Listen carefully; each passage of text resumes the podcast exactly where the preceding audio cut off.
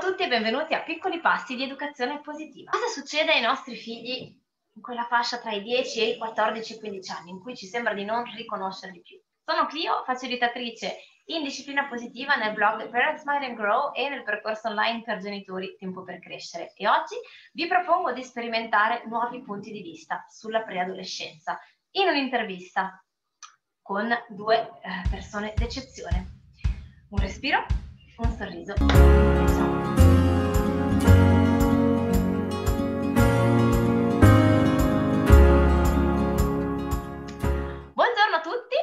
Sono molto contenta di potervi presentare oggi questa intervista, in questo incontro con eh, Laura Cagli, la dottoressa Laura Cagli, psicologa e psicoterapeuta, e con la dottoressa la- Dalila Vitto, psicologa.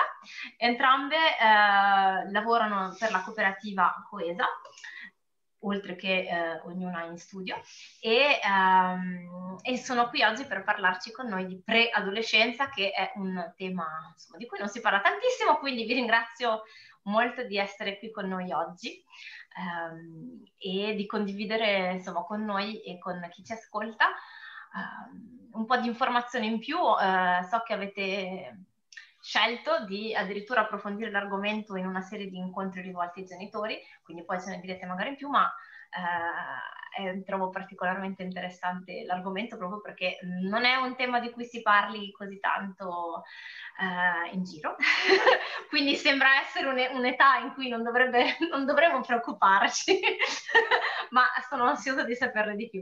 Però prima di cominciare, dai, magari vi chiederei insomma di dirci due o tre parole su di voi, mh, mm, cosa vi appassiona in modo particolare, magari se avete anche un qualcosa che differenzia il vostro approccio e eh, che vi riunisce però sotto la, il lavoro che fate nella cooperativa.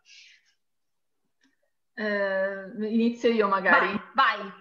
Allora, mi presento, sono Laura Caghi, sono una psicologa psicoterapeuta. Il mio approccio è un approccio cognitivo-comportamentale eh, per cui mi occupo della, diciamo, della sinergia tra la mente e il corpo, lavorando moltissimo sulla componente emotiva. Ok. Eh, sono esperta nell'età evolutiva, lavoro molto nella clinica e lavoro appunto con la mia collega Daila Vitto nel centro clinico che ha fondato questa cooperativa che è la cooperativa Coesa di Milano e da un, cinque anni abbiamo fondato questo centro clinico dove siamo in realtà tantissimi psicologi e terapeuti e ci occupiamo uh, delle fragilità. Ok, in senso...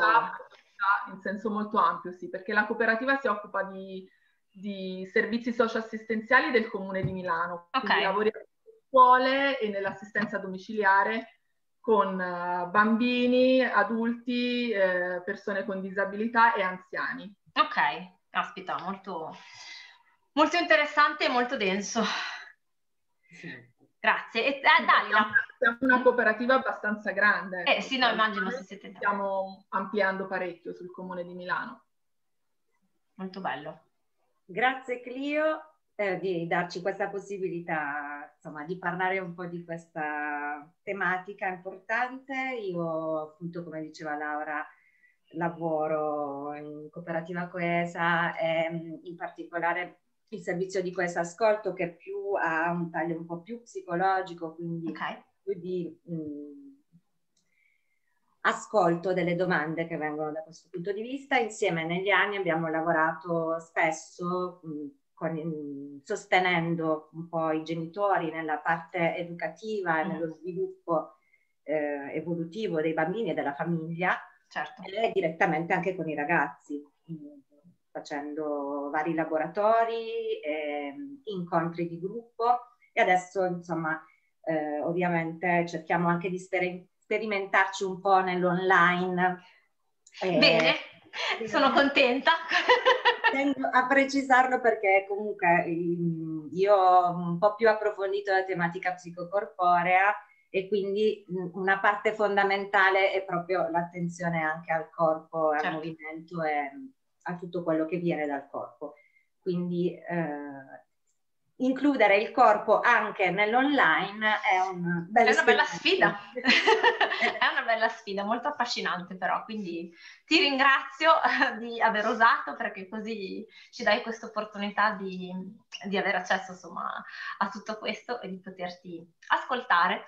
E, ehm, come mai l'esigenza uh, di parlare di preadolescenza, visto che mh, mm, insomma avete programmato ben cinque incontri, cinque giusto? Incontri eh, da cosa nasce questa esigenza in voi in primis? E poi eh, come mai appunto uno, come mai non se ne parla più di tanto di preadolescenza e come mai secondo voi invece è necessario farlo tanto da eh, preparare questi incontri così approfonditi?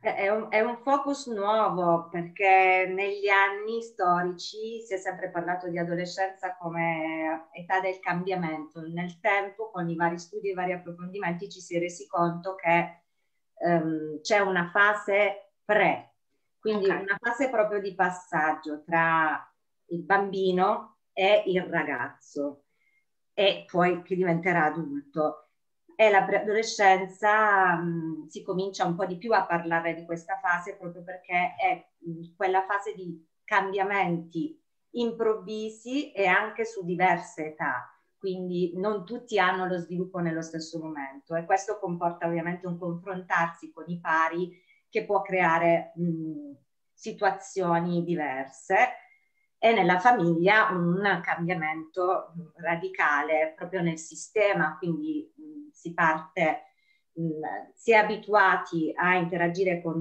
il bambino e questo bambino all'improvviso comincia a chiedere altre cose, a comportarsi in maniera diversa. Eh, ed è il primo momento in cui um, si comincia a sentire l'individualità che, certo. che, che chiede spazio all'interno della famiglia immagino che forse, eh, non so, la difficoltà sia anche che questo cambiamento non avverrà, cioè avviene bruscamente in un certo senso, ma, ma non è sempre uguale, no? Mi viene in mente come un po' quando i bambini piccoli iniziano a gattonare o a camminare e ci sono quei momenti in cui vogliono andare ovunque, esplorare e poi due secondi dopo vogliono stare in braccio alla mamma, no? ecco, si riproduce un po' la stessa cosa forse, eh, in cui hai dei giorni in cui voglio sfidarti, voglio andare in giro, scontano solo gli amici, dei giorni in cui però voglio, torno un po' bambino e voglio stare, e voglio stare nel nucleo familiare. Chiedo, diciamo eh? che proprio, sì, è proprio l'età un po' in cui non sei né carne né pesce, no? Eh. Nel senso che sei ancora bambino, però hai delle spinte dentro di te fortissime eh, a renderti indipendente e autonomo, per cui sei molto altalenante, eh, ma anche all'interno della stessa giornata. Sì, dire, sì, no? sì, certo. I ragazzi preadolescenti sono molto tumultuosi in questo, perché Quindi una geni- è ancora molto molto bambina, però dentro hanno già questa spinta fortissima all'essere grandi, all'essere autonomi. Certo, e quindi e... per il genitore immagino anche la difficoltà nel, nel stare dietro, nello stare dietro, nel capire come, fino a dove. È molto complesso perché tutto accade improvvisamente, mm-hmm. eh, quindi avviene tutto dal, dall'oggi al domani, c'è una ragazzina di 10 anni, dall'oggi al domani ha anche uno sviluppo corporeo per dire, certo. Eh, le viene il menarca dall'oggi al domani, quindi anche tutto quello che accade come cambiamenti è molto repentino, per cui non sei proprio pronto, eh, diciamo, ad, a, a, controbattere ecco, la, certo. il cambiamento che arriva. Ci immaginiamo anche, per esempio, il cambio della voce nei, nei maschi, no? che all'improvviso si sente una voce diversa in casa e anche il soggetto stesso, no? il ragazzo stesso deve certo. fare i conti con un cambiamento abbastanza improvviso. Mm-mm. E um, così chiedo l'esigenza di, um, di, approfondire l'argomento e di offrire delle piste in più ai genitori attraverso questi incontri. Magari vi chiederò di dettagliare un attimo le tematiche che, che andrete ad affrontare. Um, vi è nata da un confronto più con, lavorando con i ragazzi dove quindi magari sono emerse determinate incomprensioni o da una richiesta magari dei genitori eh, che si sono trovati a non capire, o entrambe, perché magari è un, un, po' di tutte e due.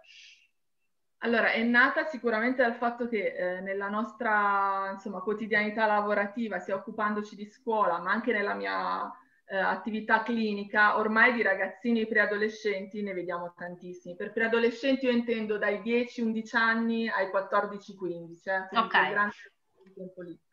Uh, per semplificare il tempo delle medie, ecco. Per, però ne vediamo veramente tanti eh, che arrivano insomma anche in terapia, per cui che arrivano con delle problematiche abbastanza evidenti e quindi anche un po' da qui nasce un po' la spinta del confronto, no? Eh, perché magari preparare i genitori a, determinate, a determinati cambiamenti, a delle determinate tematiche da affrontare con i figli, poi eh, è un po' lavorare in prevenzione, ecco. Certo. Un po' le cinque serate nascono da questa cosa qua, da questa esperienza che abbiamo sul campo clinico ed educativo.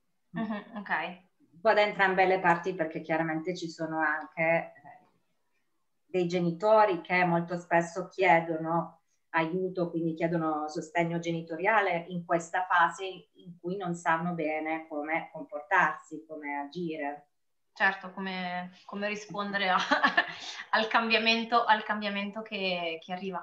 E, ehm, quali Ed sono? Che, eh, ha molto funzionato questa formula di gruppo uh-huh. in cui i genitori si confrontano tra di loro, quindi certo. non è certo. soltanto l'esperto che dà lo spunto, no? la strategia giusta, ma il confronto tra quello che succede all'interno delle case, all'interno delle scuole e le varie strategie messe in atto che circolano eh, ti, ti, ti, fa sentire no, un po' certo. meno sola nell'affrontare questa situazione e più ricca di esperienze diverse.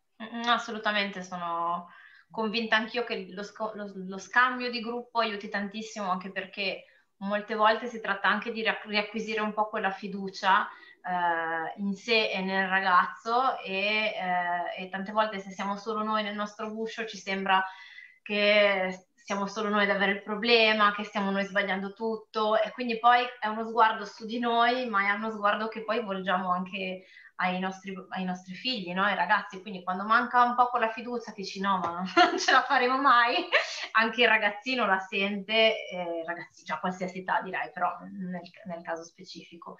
Eh, quindi lo trovo sicuramente molto, molto bello. Eh, qual è un esempio, giusto per entrare un pochino, un pochino più nel dettaglio, per dare un po', qual è un esempio di, um, abbiamo già citato il menarca e il cambiamento di voce, ma un esempio di comportamento tipico della preadolescenza che, ehm, che, così, che può creare destabilizzazione nel genitore o nel ragazzo, eh, tipico della preadolescenza. Abbiamo usato proprio come titolo una frase tipica del genitore quando si trova davanti il preadolescente del non ti riconosco più. Cioè, è la, la, frase che viene in mente, ma, ma, ma, cosa è successo? Non ti riconosco più. E questo è un po' quello che accade all'interno della, della struttura familiare, no? all'interno del gruppo famiglia. Eh, è un, un, un momento in cui quello che è sempre stato comincia a non esserci. Quindi anche quella relazione con il genitore come punto di riferimento e tante altre cose che sono diventate routine quotidiana cominciano a non, a non essere più le stesse. Uh-huh. Quindi eh, ovviamente ci si interroga un po' su come muoversi. Molto spesso possono nascere delle incomprensioni e dei conflitti proprio per questo, perché il genitore magari mette in atto sempre gli stessi modi relazionali e invece il non più bambino comincia a voler più prendere il suo spazio. Certo. Poi è l'età delle richieste, no? Eh, scu- non mi accompagnare più a scuola, oppure se mi accompagni non ti fare vedere, ad esempio, non mi dare un bacio sulla guancia se mi devi salutare davanti agli altri. Eh, la richiesta dello smartphone solitamente arriva in quell'età lì, insomma 10-11 anni i bambini chiedono di avere un proprio cellulare, chiedono anche di avere un proprio profilo sui social, insomma arrivano queste richieste d'un tratto eh, improvvise, eh, richieste molto forti di autonomia, di, di, cambiamento, vogliono le chiavi di casa, eh, certo. poca comprensione, non c'è più tanto dialogo, da un giorno all'altro il ragazzino magari si chiude nella stanza, sbatte la porta, eh, forti esplosioni di rabbia che magari fino a poco tempo fa non c'erano mai state. Quindi è tutto, tutto un cambiamento, no? un forte... Sì, sì, sì. Che, che forse... Forte che sono magari anche alcuni comportamenti che noi in realtà prima associavamo più all'adolescenza, che invece in realtà sono più propri della preadolescenza che non dell'adolescenza. Allora, sì, diciamo che in questo momento particolare eh, i ragazzini crescono anche prima, cioè a- avviene tutto molto prima rispetto insomma alla nostra generazione, per cui noi sì, siamo un po' abituati mentalmente a immaginare no, eh, queste esplosioni così emotive nell'adolescenza. In realtà oggi avviene tutto molto prima, perché i ragazzi crescono prima, sono molto più stimolati eh, e quindi si riduce l'età, ecco, certo. anche delle, dei cambiamenti adolescenziali, avviene tutto un po' prima e, e, anche di questo bisogna prenderne atto, conoscere questi cambiamenti certo. prima affrontarli. Sì, sì, quindi eh, a maggior ragione mi viene da dire l'esigenza di parlare di, quest- di tutto questo e di, di, portare avanti questa consapevolezza nel genitore perché se lo aspetti quantomeno e non sia colto alla sprovvista pensando oh mamma mia cosa sta succedendo? Devo aver sbagliato qualcosa perché poi il tipico pensiero devo aver sbagliato qualcosa perché doveva succedere più tardi succede prima quindi evidentemente c'è qualcosa che non va invece no. no essere un po' pronti, cioè essere un po' pronti e non aspettare, no? magari non so, noi genitori siamo portati ad aspettare, magari parlo di questo argomento ai miei figli quando avranno 14 certo. no, meglio parlarne prima, visto che tanto questa richiesta arriverà prima. Certo. Prepariamoci prima anche noi. Certo, stiamo, stiamo, stiamo pronti. pronti, sì, assolutamente. Prontissimi. Grazie. Um, noi faremo poi un altro, un altro incontro successivo per, per, approfondire ancora la tematica, ma prima di eh, salutarci per questa volta, magari um, vi chiederei se potete um, elencare i temi dei cinque incontri in modo che, soprattutto, le date, in modo che insomma siano già per, per, chi, per chi fosse interessato possa già dirsi ok cosa sono, di cosa si, andrà, di cosa si parlerà. Allora, il primo incontro... Allora, il primo incontro è il 14 aprile, si intitola Che cosa ti passa per la testa? Ok. Eh, e qui è proprio l'incontro in cui, insomma, eh, parliamo di tutti questi cambiamenti corporei, emotivi e analizziamo anche, grazie a tutta, insomma, tutte le scoperte scientifiche delle neuroscienze, che cosa veramente cambia anche nel cervello del certo. paziente. Che eh, spiega tantissimo, penso. E poi tantissime sue reazioni no? E spiega anche che cosa lui può, può, fare, che risposte può dare e che risposte ancora non può dare a determinate richieste genitoriali. Certo. E questo è il primo incontro del 14 aprile. Il secondo incontro non mi... Il 28 aprile eh, l'abbiamo, si chiama Psico-Covid. Eh, in questo momento ci sembrava opportuno approfondire quello che succede in un momento di cambiamento come quello della preadolescenza, anche affrontato mh, rispetto alla pandemia che stiamo vivendo. Quindi eh, può, come tutto il movimento che il preadolescente dovrebbe fare naturalmente viene eh, limitato, comunque influenzato in questo periodo particolare. Ci sembrava una Assolutamente, tematica. no, no, è anche perché già facciamo comunque fatica noi adulti, per cui è giusto, cioè, mi sembra sicuramente importante porsi la domanda di, di, come, di come, possa influire o comunque di, di, come possiamo fare per accompagnare anche i ragazzi. Poi il terzo incontro è l'incontro sui social, si intitola Intrappolati dalla rete, è il, adesso ve lo dico subito, il 12 di maggio. 12 maggio eh, e lì affrontiamo questo grande tema che un po' spaventa tutti i genitori, che sono i social, che cosa certo. accade nel computer, cosa succede, dove entra mio figlio, che relazioni fa ah, in, nella rete. Ecco. Eh, parleremo un po' di tutto questo, anche dei rischi, ma sì, un sì, po' certo. non per essere preoccupati e per angosciarci ancora di più, ma proprio per conoscerli, in maniera tale che conoscendo le cose si affronta affrontano poi meglio. No, certo, la consapevolezza, insomma, poi così uno può sapere come accompagnare. Sì, conoscere proprio lo strumento. Poi c'è il quarto incontro che è il 26 maggio, che si concentra di più sulla sessualità, appunto sul corpo che cambia, che è, non è un tabù, questo cambiamento deve essere visto, accolto e porta tutta una serie di informazioni diverse sia per il ragazzo che per la famiglia, quanto mh, tutto questo cambia e ha bisogno anche di un confronto all'esterno, quindi non soltanto all'interno della famiglia, ma anche all'esterno con il gruppo dei pari, con l'altro sesso, con um, l'affettività, quindi la sessualità vista anche proprio come uh, incontro affettivo tra i ragazzi. Eh, tutte, tutte le paure che possono emergere dal punto di vista dei genitori e anche come affrontare determinati argomenti e quando affrontarli. Certo, anche per avere un'idea di che cosa significhi avere una sana sessualità e un sano esatto. approccio alla sessualità. Questo è importantissimo, che cosa significa una sana sessualità e come parlare ai ragazzini. Certo. No? Sì, sì, per non risultare intrusivi, ma allo stesso tempo dare comunque un supporto e una presenza, no? Per dire che ci siamo se hai bisogno, ma senza fare... Eh, allora, raccontami tutto. No, no, guai, non bisogna mai essere invasivi perché altrimenti poi l'adolescente o il preadolescente chiude.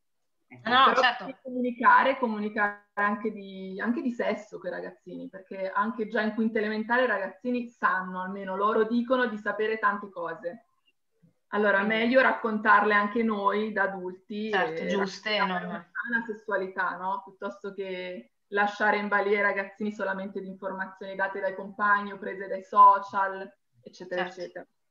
E poi invece l'ultimo incontro si, cram- si, chiama la precarietà della fiducia ed è la famosa domanda che insomma tutti i ragazzini iniziano a fare che ti fidi di me eh, e lì appunto parliamo di, proprio entriamo un po' nello specifico della relazione no? tra genitori e figli e cerchiamo un po' di coniugare le tre parole chiave di questa, di questa relazione che è quella del controllo, della libertà e dell'autonomia, cioè come farle conciliare. Certo.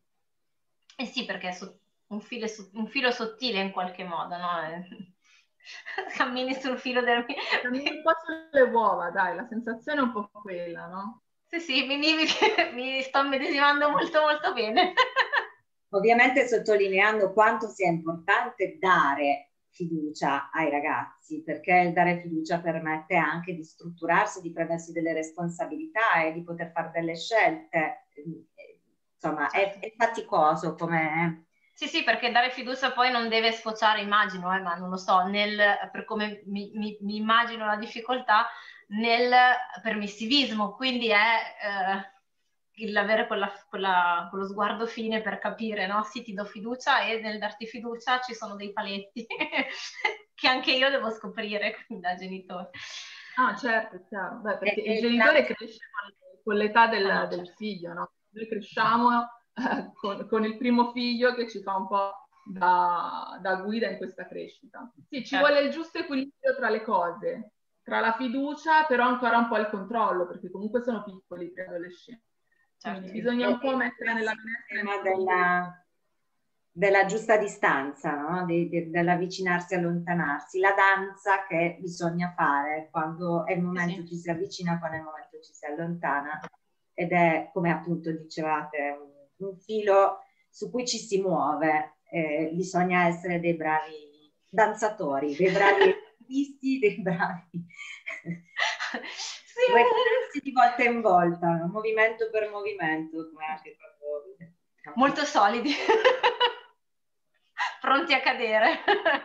Lui no, eh, ma bisogna anche saper cadere, eh? attenzione, bisogna saper cadere e rendersi conto della caduta perché cadere è normalissimo e non c'è nulla di male L'importante poi è rendersene conto e riaggiustare un po' il tiro, però certo. cadere, meno male insomma che si cade, guai a essere il genitore un po' perfetto, no? No, no, chiaro, anche perché, vabbè, è un po' un miraggio secondo me questa visione del genitore perfetto, però sì. No, non esiste, non esiste e crea tantissimi danni, quindi meglio cadere ed essere dei genitori alle volte un po' sticcioni.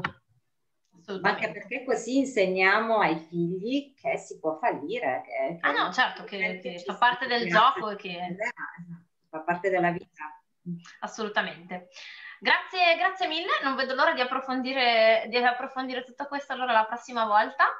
Non svelo ancora l'argomento, ci ritroviamo presto e, ehm, e manderemo sotto i, i, dettagli per chi è fosse interessato a contattarvi per partecipare agli incontri. Grazie mille ancora. Grazie a te. Ciao, ciao. Ciao.